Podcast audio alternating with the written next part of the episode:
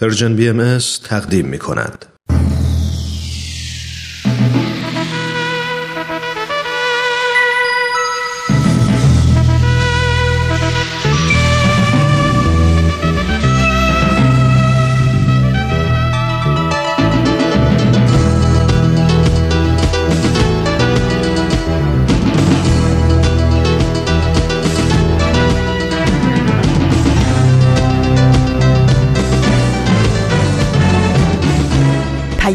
دوست. برنامه ای برای تفاهم و پیوند دلها.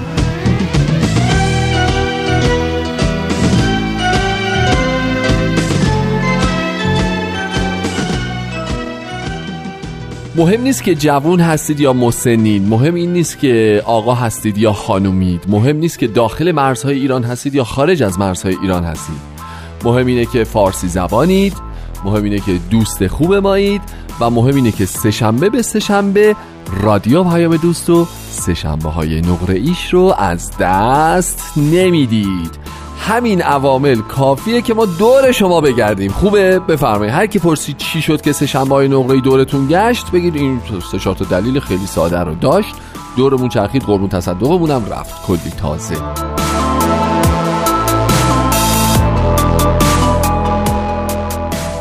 روز و شبتون بخیر. من هومن عبدی هستم. اینجا رادیو پیام دوسته و این قسمت دیگه از مجموعه سهشنبه های نقره و شما. شما شنونده های خوب و صمیمی و همراهی هستید که این هفته هم پای برنامه خودتون سهشنبه های نقره هستید. روزتون بخیر. تبریک میگم عید رزوان رو. عید گل رو بهتون تبریک میگم. امروز دهم اردیبهشت 1398 دهم عید رزوانه و سیوم اپریل 2019 میلادی. ما امروز به اتفاق شما قسمت دیگه ای از مجموعه سشنبه های نقره ای رو تقدیم می‌کنیم گوش میدیم صحبت می‌کنیم و پیش می‌بریم. و اما برنامه های امروز. قسمت دیگه ای از مجموعه شوله رو به اتفاق خواهیم شنید و یه قسمت دیگه ای از ویژه برنامه عید رزوان رادیو پیام دوست برنامه جالب و شنیدنی سیاست نه چرا. تا ادامه برنامه همراه ما هستید. من می‌دونم اصلا سوال ندارم. بفهمید خشم می‌کنم.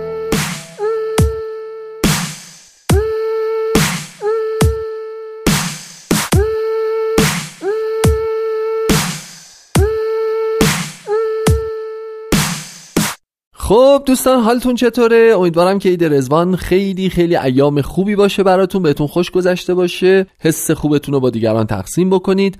ما راجع به این چند هفته دیگه با هم دیگه صحبت خواهیم کرد. امیدوارم که حال و روز دلتون واقعا مثل هوای این روزها بهاری و پرتراوت باشه. چند سال پیش ما چون اصولا می‌دونید که ایرانی ها فرقی نمی‌کنه داخل ایران باشن یا خارج از ایران باشن اصلا یه اخلاق بدی دارن. اینا دیگه ده و نیم یازده شب به بعد یواش یواش به خوابیدن فکر می‌کنن از ساعت 11 11 و نیم حسشو می‌گیرن و دیگه 12 12 و نیم به بعد عملا بعضیاشون میخوابن و بعضیاشون تا یک و نیم دو شب حتی هنوز مقاومت می‌کنن. ولی به هر حال به نظر من اخلاق بدیه که ایرانیا دارن شبا میخوابن. یعنی چی؟ چه معنی داره؟ از اینجایی یاد بگیرید. اینجایی شبا استراحت می‌کنن و به خواب زیبا فرو میرن. یه مقدار با ما قضیهشون فرق می‌کنه. ولی یه نکته یه خاطری براتون بگم. ما یک شبی که به رسم ایرانی ها گرفتیم خوابیدیم. صبح پا شدیم دیدیم ایدل غافل. گوگل مپو که باز می‌کنیم نوشته توش خلیج. یعنی چی؟ یعنی چه آقا؟ یعنی چه این چه معنا داره؟ دیدید که این پایین حضرت گربه کشور ما یه بخش آبی داره بعد کوچیک و باریک میشه بری یه قوس می‌خوره از تنگه هرمز رد میشه میاد پایین میشه دریای عمان.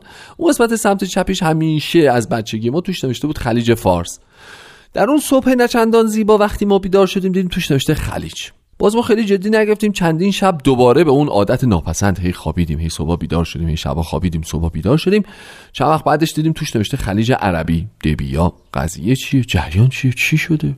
هرچی ما میخوابیم پا میشیم بچه‌ها سوء استفاده می‌کنن مثل اینکه از این وضعیت.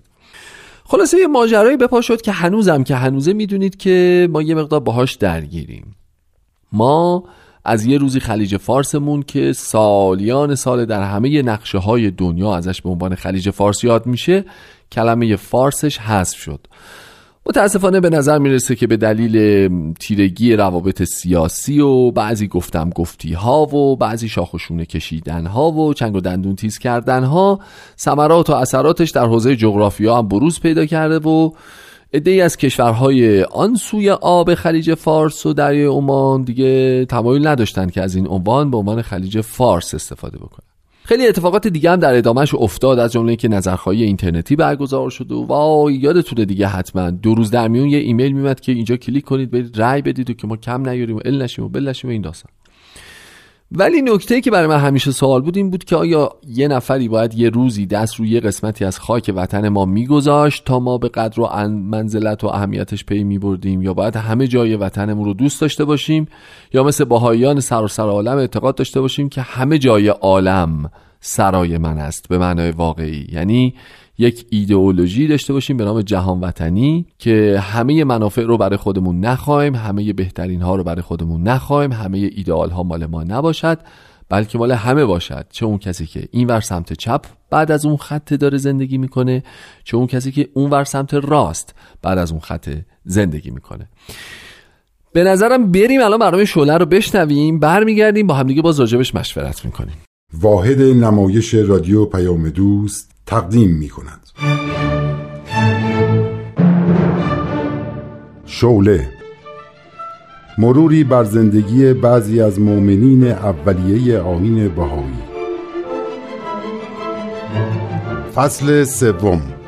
سرگذشت لالی آلبی ماتیوس یکی از بهایان اولیه آمریکا برگرفته از کتاب هر بحری لولو ندارد نوشته همین خانم.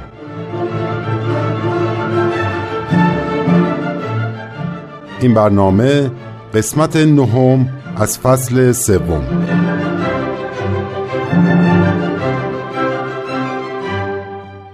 من لالی آلبی ماتیوس هستم اهل آمریکا. به خاطر توانایی مالی خانواده برای تماشای مدل‌های جدید لباس و آرایش و اصلاح موهام به اتفاق چند نفر از خانمهای دیگه که مثل من فکر می‌کردن سوار کشتی می شدیم و از آمریکا به طرف پاریس می رفتیم و پس از چند روز گشت و گذار در این شهر به وطن مراجعت می کردیم. یک بار هم در اوج جنگ جهانی با همون گروه خانم ها برای نشون دادن شجاعت و شهامتمون به پاریس رفتیم تا جنگ رو از نزدیک با چشمهای خودمون ببینیم. ولی من تحمل دیدن فجایی جنگ رو نداشتم و زود به آمریکا برگشتم. در اون دوران از اینکه همه منو به عنوان خانمی متپرست میشناختن احساس غرور می‌کردم. ولی جالب اینجاست که این کارها منو سیراب از لذت نمی‌کرد. وقتی با آین بهایی آشنا شدم دیدگاه هم نسبت به زندگی تغییر کرد.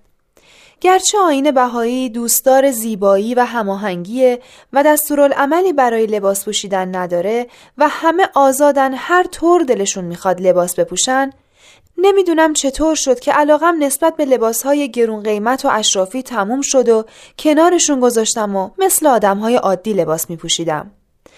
شاید دلیلش این بود که می‌خواستم با هر طبقه از مردم ارتباط صمیمانه داشته باشم. خلاصه زندگی من تغییر کرد. وقتی آمریکا وارد جنگ جهانی شد، برای پرستاری از مجروحین جنگی به فرانسه رفتم و تا خاتمه جنگ مشغول خدمت بودم.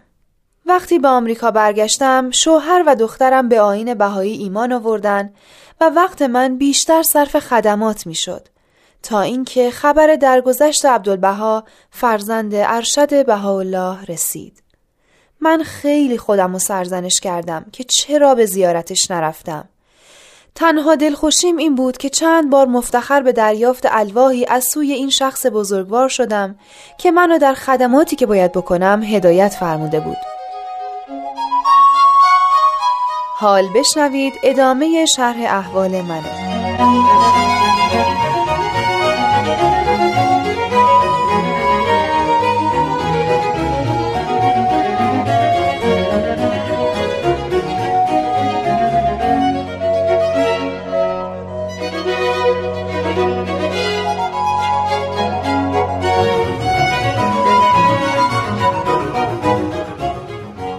من همش نگران بودم که بعد از فوت عبدالبها مدیریت جامعه جهانی بهایی چطور میشه.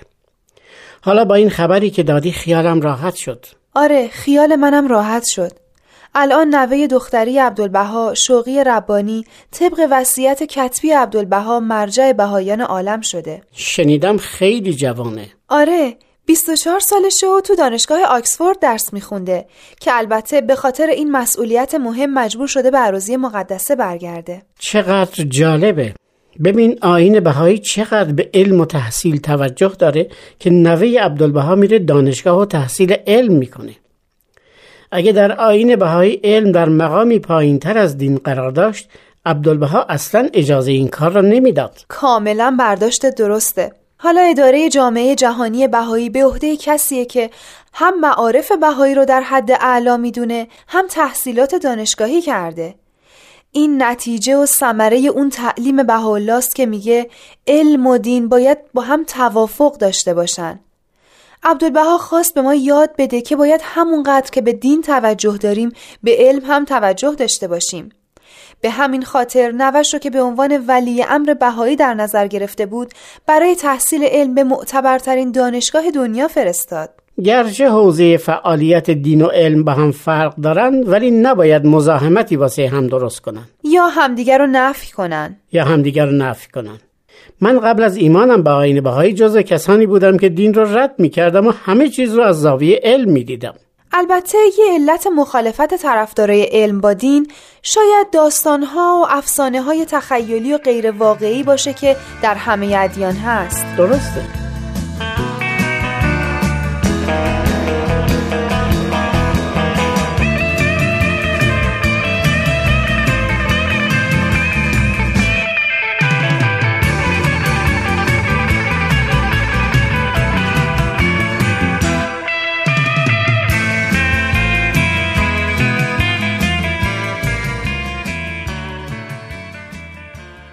مامی ازت کمک می‌خوام. چی شده دخترم؟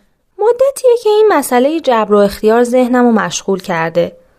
من میگم هر اتفاقی که تو زندگی واسه من میافته از قبل تعیین شده است. درست مثل وقتی که میری تئاتری رو تماشا می‌کنی.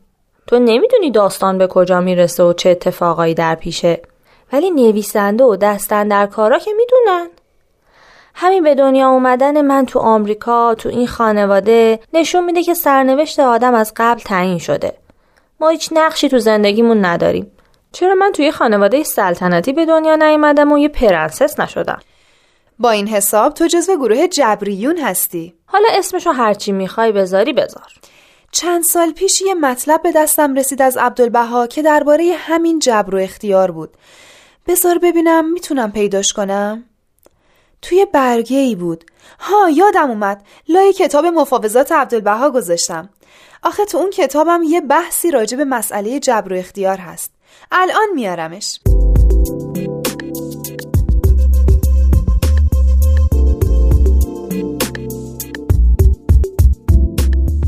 چه زود پیدا کردی مامی؟ خب می‌دونستم کتاب مفاوضات کدوم قسمت کتاب خونه است. خب بخون. یه خانم آلمانی درباره اینکه ما در حیات خود چقدر اختیار داریم از عبدالبها سوال کرده بود که جواب عبدالبها اینجا تو آمریکا چاپ شد و به دست ما رسید. اینه جواب.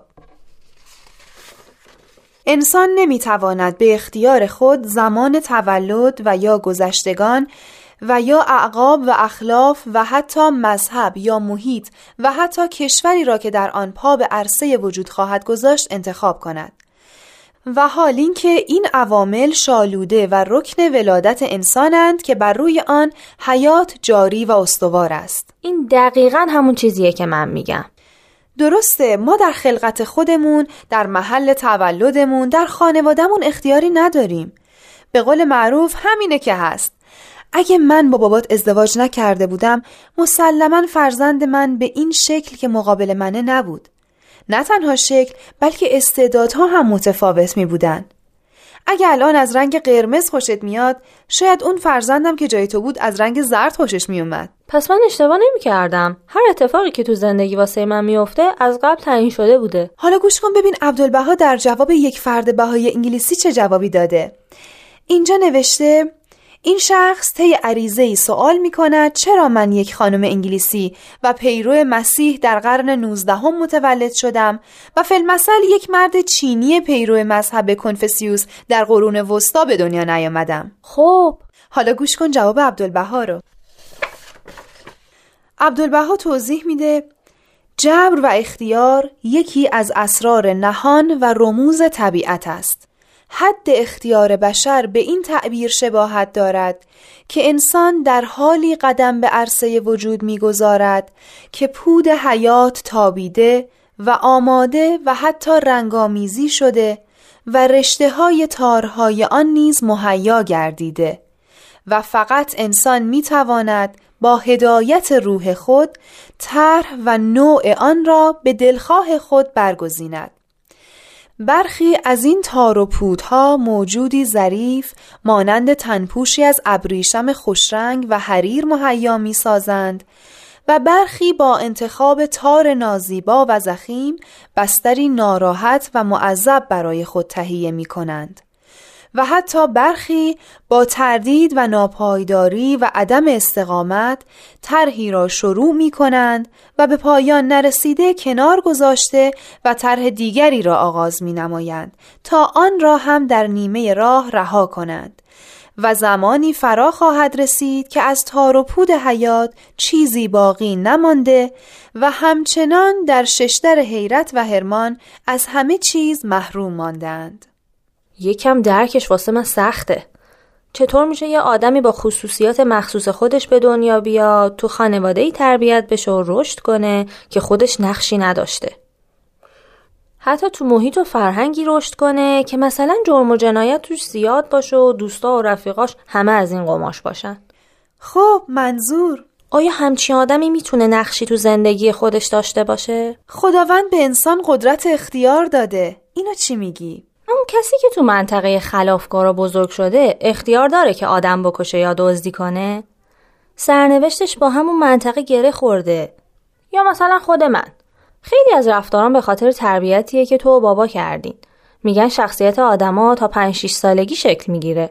حالا من هر کاری بکنم نتیجه شخصیتیه که خانواده برام رقم زدن. بزار یه مطلب دیگه هم از عبدالبها هست که تو دفترشم نوشتم. اونم بخونیم تا بعد با وسعت نظر بیشتری صحبت کنیم. یه لحظه صبر کن الان میارمش. باشه.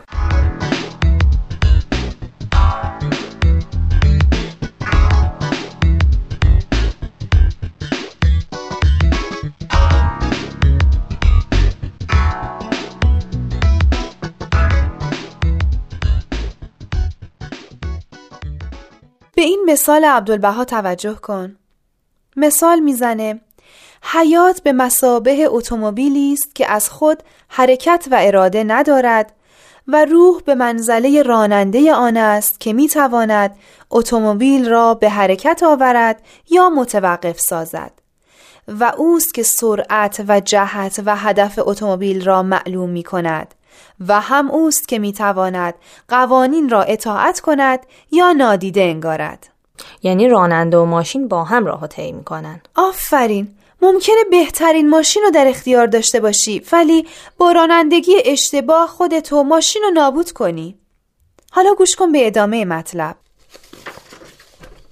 عبدالبها توصیه می‌کنه که میان جبر و اختیار اعتدالی برقرار کنید و کوشش کنید تا میان اراده و الهام ربطی برقرار باشد.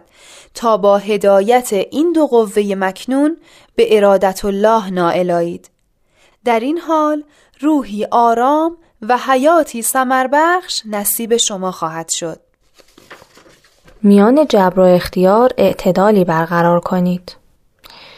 از چه کتابی برداشتی؟ یه روز یه نفر که حضور عبدالبها بوده هرچی از صحبتهاش که از طریق مترجم درک می‌کرده یادداشت کرده. این کاغذم یکی به من داد. من راجع به این مطلب که میون جبر و اختیار اعتدالی برقرار کنید باید خوب فکر کنم. چه عالی. فکر کن عزیزم.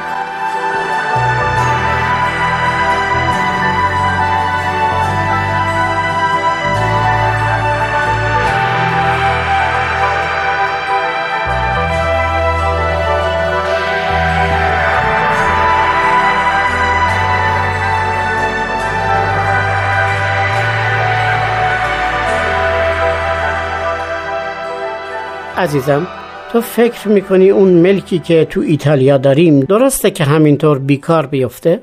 منظور؟ به نظر من درست نیست که ازش استفاده خوب نکنیم و فقط واسه این باشه که وقتی بریم ایتالیا اونجا چند روزی توش ساکن بشیم راست میگی اگه بشه استفاده درستی ازش بکنیم خیلی خوشحال کننده خواهد بود مدتی این فکر رو دارم تو ذهنم تجزیه و تحلیل می‌کنم که میشه اونجا رو تبدیل به یک کتابخونه بهایی کرد تا تمام آثار بهایی چاپ شده رو اونجا نگهداری کنیم. اوه چه فکر خوبی کردی عزیزم. عالیه. که امکانی فراهم بشه واسه اونایی که می‌خوان اطلاعاتی از آهین بهایی به دست بیارن. عالیه. پس تو هرچه زودتر برو ایتالیا و یک دکوراتور داخلی خوب پیدا کن و استارت کار رو بزن.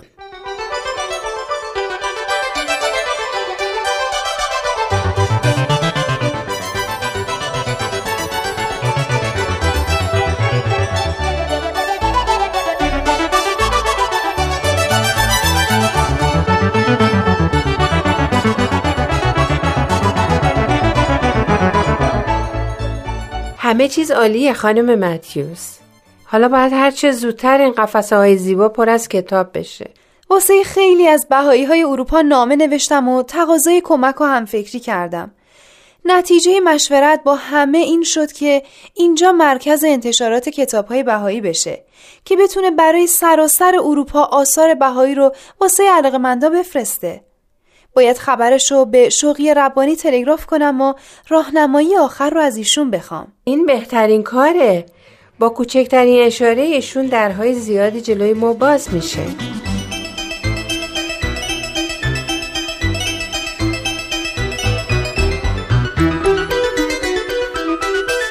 جواب تلگرافم چه زود رسید.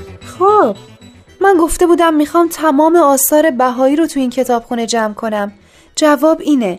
جمیع کتب مقدسه. ببین چه وسعت نظری.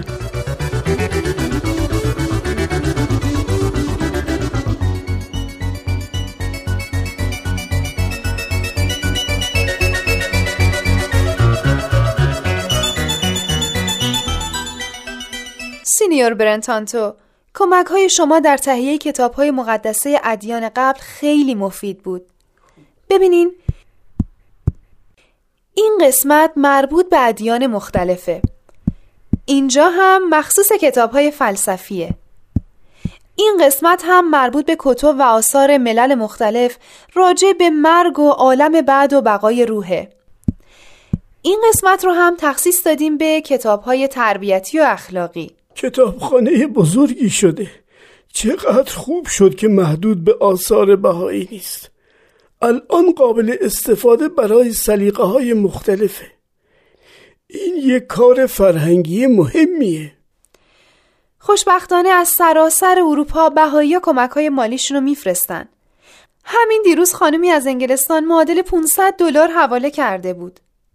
بذارین یه خبر جالب براتون بگم سینیور. امروز یک کتاب همراه با یک نامه از آلمان رسید که نوشته بود کاتالوگ های شما رسید. ما استنباط می کنیم شما دارای احساسات اجتماعی وسیع و وجدان بیداری هستید. کتابی که برای شما ارسال کردیم تنها کتاب موجود در زندان زنان مسکوست که اونقدر خونده شده که پنجاه صفحش از بین رفته.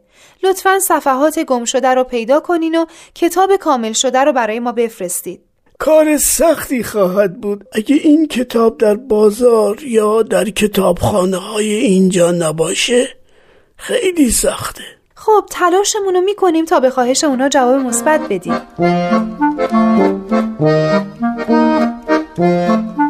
بقیه شرح احوال من هفته آینده.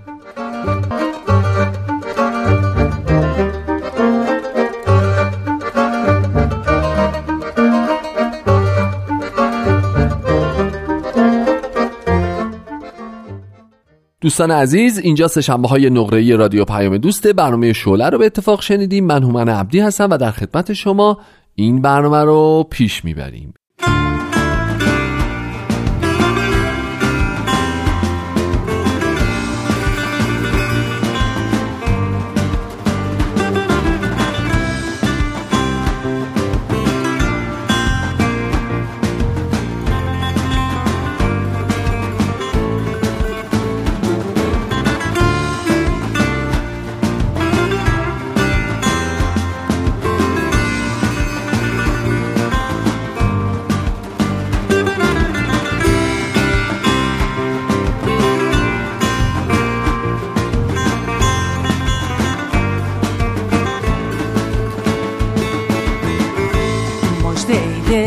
که گل خلقت عالم وا شد.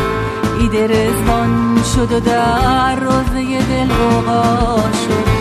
مجده دل که گل خلقت عالم وا شد. ایده رزوان شد و در روزه دل غوغا شد. هر تو به مهر به تابید به یمن قدمش آن مسیحا نفس قدسی دل پیدا شد. مجده دل که گل خلقت عالم وا شد. رزبان شد و در روزه دل غوغا شد. پرده از رو چو آن مه تابان جهان.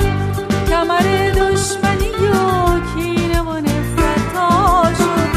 تازه گردید جهان آتش آتش کدش لن ترانی به ترانی به خدا معنا شد. مجده ای دل که گل خلقت عالم وا شد. ایده رزوان شد و در روزه دل غوغا شد.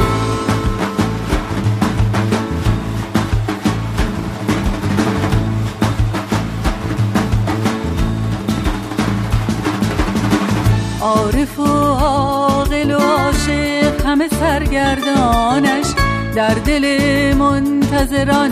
هل هل ها برپا شد. تشنگان بر سر این چشمه قده پر کردن باده عشق بنوشیدن و دل شیدا شد. برگ یک شاخ شدن میوه یک دار کهن. ایده گل آمد و ایمان بشر احیا شد. مجده دل که گل خلقت عالم وا شد ایده رزوان شد و در روزه دل غوغا شد.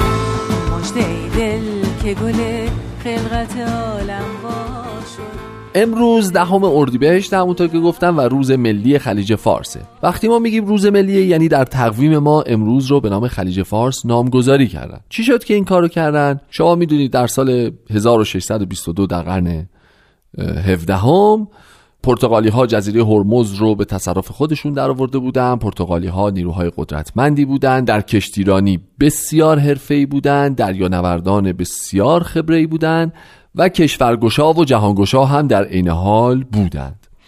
جزیره هرمز رو در تسلط خودشون داشتند و یک سردار رشید ایرانی به نام امام قلی خان موفق شد در یک نبرد بسیار پرتمطراق پرتغالی ها رو شکست بده شکستی بده که اونها جوری عقب نشینی بکنن که به سواحل کنیا برسن از اون طرف و بعد اونجا هم نتونستن قواشون رو تجدید بکنن و خلاصه کلی اونجا هم درگیر جنگ و جدل شدن و نیرو از دست دادن و او همطوری تو آفریقا عقب نشینی کردن و یک ماجراهایی به پا شد. خلاصه. ولی به پاس این رشادتی که امام قلی خان اون موقع انجام داد و جزیره هرمز که البته باید اشاره بکنم از جمله جزایر بسیار مهم و مطرح اون سالهای دنیا بود رو باز پس بگیره نامش در تاریخ سرزمین ما جاودانه شد. در نهایت به یاد این رشادت امام قلی خان و اینکه تونست اون جزیره بسیار مهم رو آزاد بکنه از دست پرتغالی ها دهم اردیبهشت در تقویم ما روز ملی خلیج فارس نام گرفت. اما چند تا نکته برام جالبه. یکی اینکه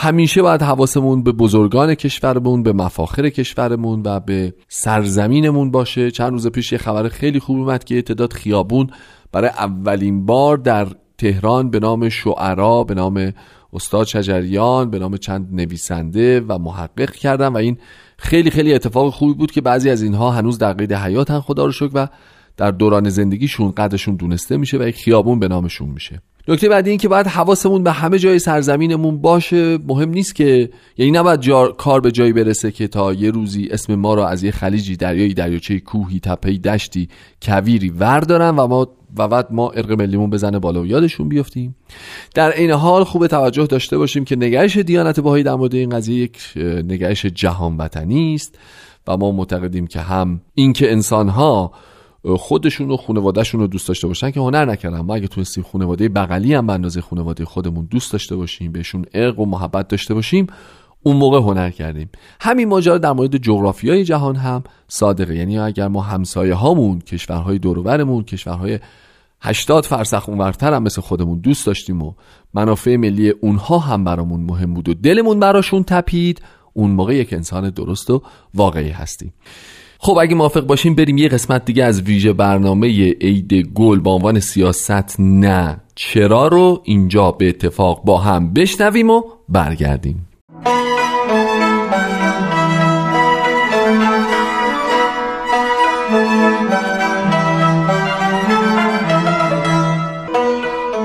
سیاست نه چرا؟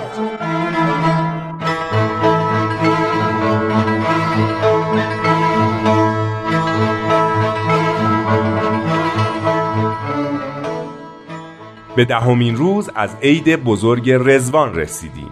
روزی که در اون اساس یک تمدن جدید روحانی گذاشته شد. روزی که بشریت برای رسیدن به آخرین مرحله وحدت در روی کره خاک یعنی یک پارچه شدن جهان تعالیم تازه‌ای رو دریافت کرد. این عید بر همه شما که طالب جهانی بر پایه صلح و دوستی هستید مبارک باد. اینکه باهایان در سیاست چه دخالتی دارند و اخیرا با آشنا شدن بیشتر هموطنای ما با اعتقادات باهایی این سوال صحیحتر که چرا باهایان در سیاست دخالت نمی کنن مسئله که ذهن بسیاری از ایرانیان رو به خودش مشغول کرده. در پاسخ به این سوال و در این ویژه برنامه ها به مرور پیام دوازده اسفند 1391 پرداختیم. در این پیام به تفصیل به اعتقادات باهایی درباره سیر تحولات تاریخ و جامعه و نقشی که باهایان در اون برای خودشون قائلن پرداخته شده. از منظر باهایی جهان در حال حاضر عرصه حضور دو جریان مخالفه که هر دو بشریت رو به سوی سرنوشت محتوم خودش یعنی وحدت و یکپارچگی عالم انسانی هدایت می‌کنن. یکی جریان تخریبیه که در کار متلاشی کردن نظامهای کهن و فرسوده است و دیگری یک جریان سازندگیه که در حال ساختن مدنیت آینده جهانی بر پایه اصولی مانند وحدت و عدالته. همونطور که بیت العدل اعظم میفرمایند باهایان فردن و جمعا البته میکوشند تا مساعی خود را با قوای فرایند سازنده همسو نمایند زیرا معتقدند که این فرایند هرچقدر افقهای نزدیک تیره و تار باشد روز به روز قویتر خواهد شد. امور بشری سازمانی کاملا جدید خواهد یافت و عصر صلح عمومی چهره خواهد گشود. البته باهایی ها فکر نمی کنند که تحولات لازم فقط از طریق کوشش های اوناست که پیش میاد. قصد تحمیل نظرات خودشون رو هم ندارند. همونطور که بیت العدل اعظم میفرمایند هر ملت و هر گروه و در حقیقت هر فرد به فراخور توان و استعداد خود به ایجاد تمدنی جهانی که نوع بشر قطعا به سوی آن پیش می رود کمک خواهد کرد اما مشغله ذهنی جامعه جهانی باهایی چیه؟ اینه که چطور می‌تونه به بهترین وجه به این فرایند تمدن سازی که گفتیم کمک کنه؟ به این منظور به دو بود توجه می‌کنن. بود اول مربوط به رشد و تکامل خود جامعه باهایی و بود دوم به کیفیت تعامل این جامعه با اجتماع بزرگتر. بود اول که مربوط به رشد و تکامل خود جامعه باهایی بود و اصول و اعتقادات زیربنایی و روش ها و فرایندهای اون رو به تفصیل تو برنامه های گذشته بررسی کردیم. خوب می‌شد اگه می‌تونستیم خلاصه ای از اون رو تکرار کنیم. اما از اونجایی که وقت برنامه اجازه نمیده اگه به برنامه دیروز مراجعه کنین یه خلاصه خوبی از نکات اصلی توش هست. بعد رسیدیم به بود دوم یعنی کیفیت تعامل جامعه باهایی با جامعه بزرگتر پیرامون خودش. این یعنی اینکه داریم به جواب سوالمون نزدیک میشیم. بله دقیقا. در بود اول گفتیم که باهایی ها در حال ساختن جامعه ای هستند که مجسم کننده اصل اساسی یگانگی نوع بشر باشه. حالا آیا بود دوم و کیفیت تعامل جامعه باهایی با جامعه بزرگتر می‌تونه مقایرتی با این اصل داشته باشه؟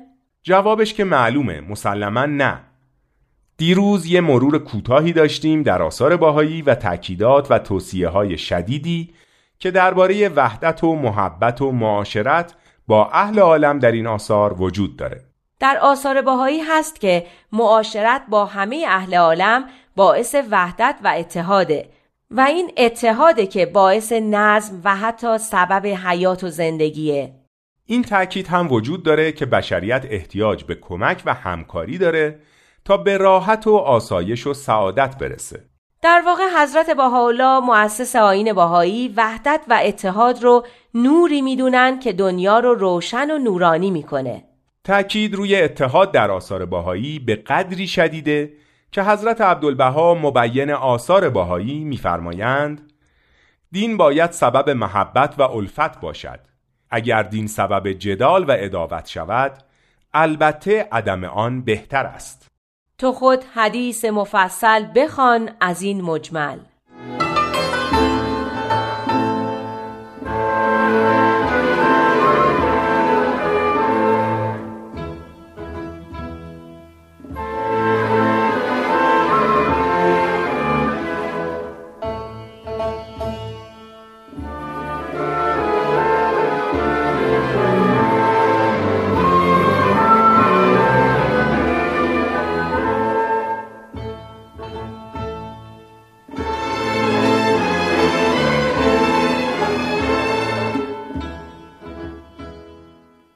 همونطور که بیت اعظم در پیام دوازده اسفند میفرمایند باهایان میکوشند تا حدی که امکاناتشان اجازه دهد با تعداد فزاینده ای از جنبش ها، سازمان ها، گروه ها و افراد همکاری نمایند و به اقدامات مشترکی بپردازند که بر اتحاد و یگانگی میافزاید.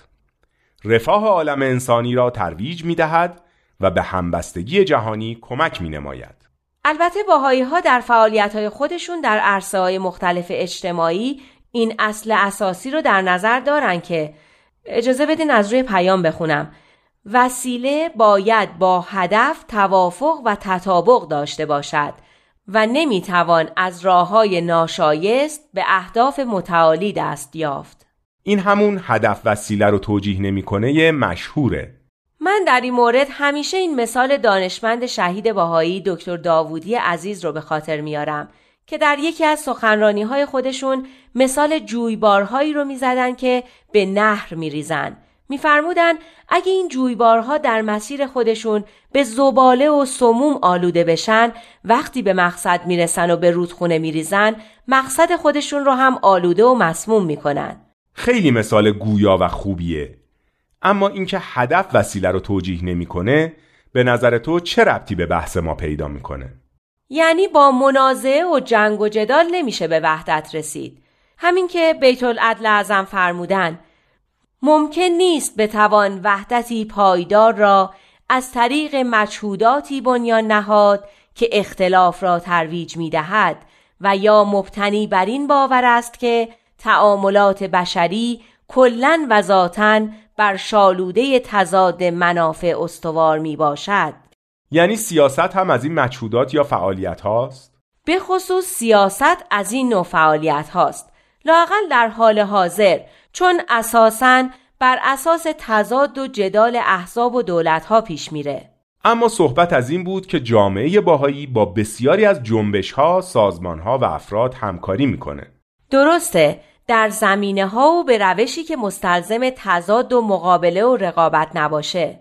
با این حساب دامنه فعالیت های اجتماعی جامعه باهایی خیلی محدود میشه. فعالیت های اجتماعی جامعه باهایی به خاطر همین اصولی که گفتیم محدوده اما به هیچ وجه دامنش کوچیک نیست چون خیلی های دیگه هم در جهان هستند که در جهت اهدافی که باهایی ها دنبال می‌کنن تلاش می‌کنن و باهایی ها با اونا همکاری می‌کنن. البته در این همکاری ها نکاتی رو هم در نظر می‌گیرن. چه نکاتی؟ همین نکاتی که تو پیام بیت العدل اعظم هست. اینهاش اینجاست.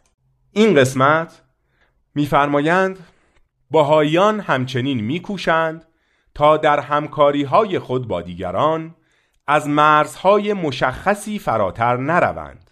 مثلا هیچ اقدام مشترکی را فرصتی برای تحمیل عقاید مذهبی خود نشمرند و از خود بر حق بینی و سایر جلوه های نامطلوب هیجانات مذهبی احتراز جویند. البته در عین حال تجربه های خودشون رو در اختیار دیگران می‌ذارن و از تجربیات اونا هم استفاده می‌کنن. همین که اینجا هم هست. اما درس هایی را که از تجربیات خود آموختند بیدریق در اختیار اطرافیانشان می‌گذارند و بینش هایی را که دیگران اندوختند با خوشنودی در مساعی جامعه سازی خود به کار می‌گیرند. اینجا دیگه رسیدیم به بحث فعالیت های سیاسی. بله تو این پاراگراف بیت اعظم عناصر اساسی چارچوبی رو مطرح می‌کنن که به رویکرد آین باهایی نسبت به سیاست شکل میده. البته اینجا این عناصر رو خلاصه می‌کنن.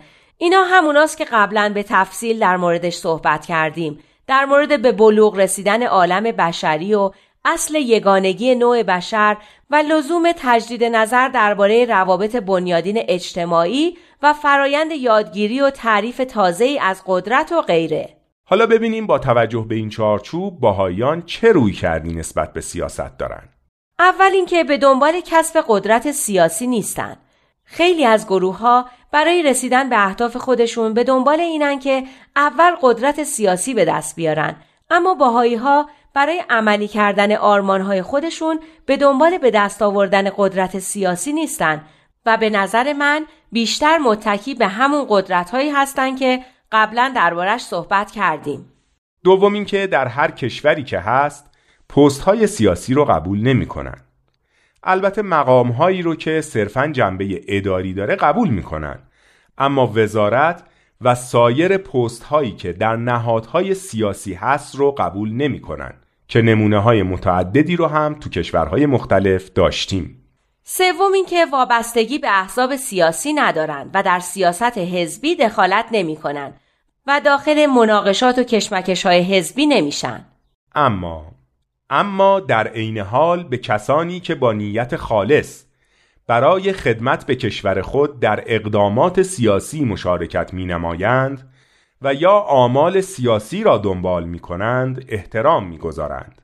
یعنی با اینکه باهایان خودشون در فعالیت های سیاسی شرکت نمی کنند اما این به معنی رد و سرزنش کسایی که با نیت خالص وارد فعالیت های سیاسی میشن نیست بله اینجا هم بیت لعظم میفرمایند رویکرد جامعه باهایی در مورد عدم مشارکت در این گونه فعالیت ها به منزله اعتراضی بنیادین نسبت به امر سیاست به معنای واقعی آن نیست زیرا نوع بشر معالا از طرق سیاسی امور خود را سازمان می دهد. این بحث باز هم ادامه داره فردا با ما باشین برای ادامه این بحث جالب.